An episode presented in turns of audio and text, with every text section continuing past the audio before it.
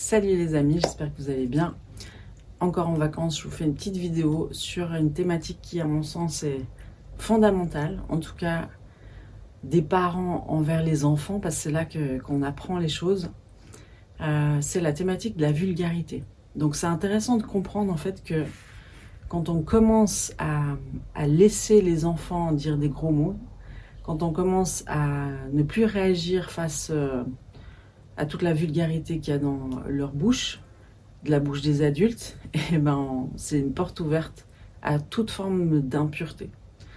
Euh, d'ailleurs, si vous analysez un peu euh, la nature des gros mots, ou on va dire, ben oui, c'est que de l'impureté sexuelle, et puis c'est assez gore.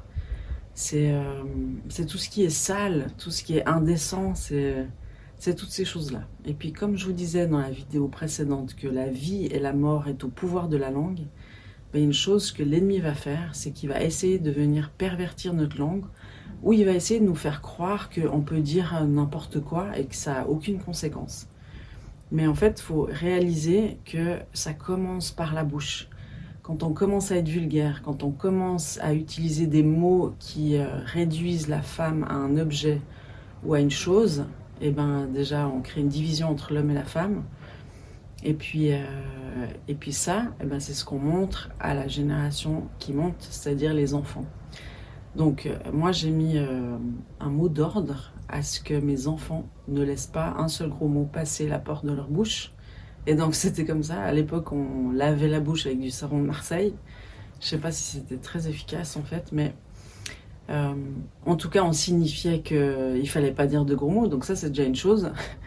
Euh, et puis j'aimerais faire une petite parenthèse euh, très importante en fait, c'est que si on peut pas enseigner à nos enfants à ne pas dire de gros mots, et nous on en dit, parce qu'un enfant il va apprendre plus du modèle que de de la substance de nos paroles ou de ce qui sort de notre bouche.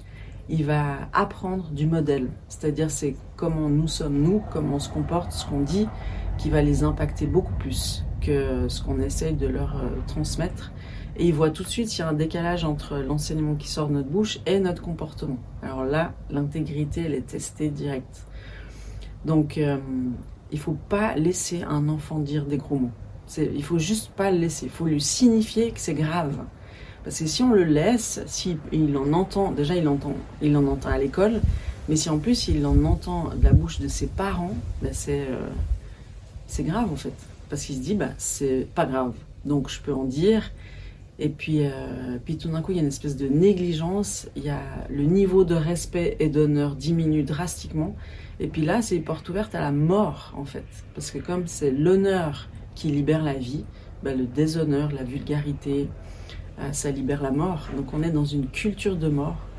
Regarde autour de toi, même toutes les images qui sont sur le corps des gens, c'est des images de mort, euh, la plupart du temps. Euh, et puis le langage qui sort de la bouche des enfants et des jeunes, c'est un langage impur et mortel, sale. Enfin, donc, donc c'est pas euh, une mince affaire. C'est ça que j'aimerais dire. C'est grave. Donc, qu'est-ce que j'enseigne à mes enfants? Quand il y a un gros mot qui sortait de leur bouche Déjà, ils savaient que c'était grave du regard de Julien et moi. Et puis après, on leur faisait répéter euh, de leur bouche. C'est comme si c'était un lavage de bouche, mais par la parole, parce que c'est ça qu'il faut leur faire comprendre, c'est que la parole est puissante. Donc tu peux pas juste faire passer n'importe quoi par ta bouche. Tu peux pas faire entrer n'importe quoi par tes oreilles et par tes yeux, mais après tu peux pas faire sortir n'importe quoi par ta bouche. Et puis d'ailleurs, c'est ce que l'ennemi veut faire. Il essaie de faire rentrer des choses par les films, dessins animés, tout, par de la musique impure, pour que ça ressorte à un moment donné par la bouche. Parce qu'une écoute, une, une écoute, une musique qu'on écoute en boucle, on va finir par la chanter. Donc c'est ce qui va sortir de notre bouche. Et c'est ça que l'ennemi veut. C'est cet objectif-là. Donc qu'est-ce qu'il devait répéter, mes enfants? Il devait répéter les vilains mots, ça ne passera pas par moi. Les vilains mots, ça ne passera pas par moi. Cinq fois. Et puis, euh, voilà, c'est comme ça que ça intègre. Donc, euh, donc voilà, la vulgarité, ça nous mène directement à l'impureté, à l'irrespect, à la violence et à toutes ces choses qu'on ne veut pas dans nos vies. Donc commence déjà par veiller sur la porte de tes lèvres, Tu peux demander au Saint-Esprit de t'aider. Il y a un verset biblique d'ailleurs qui dit dans les psaumes euh, Éternel, garde ma bouche, veille sur la porte de mes lèvres.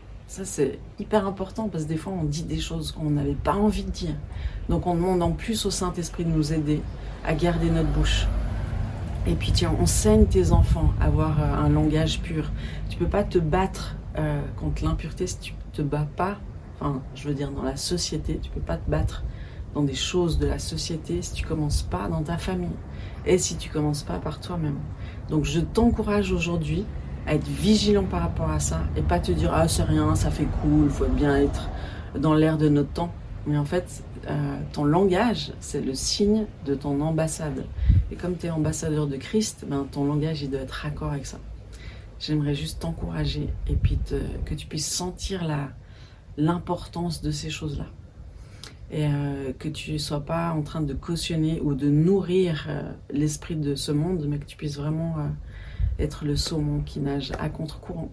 Voilà, sois béni dans cette belle journée.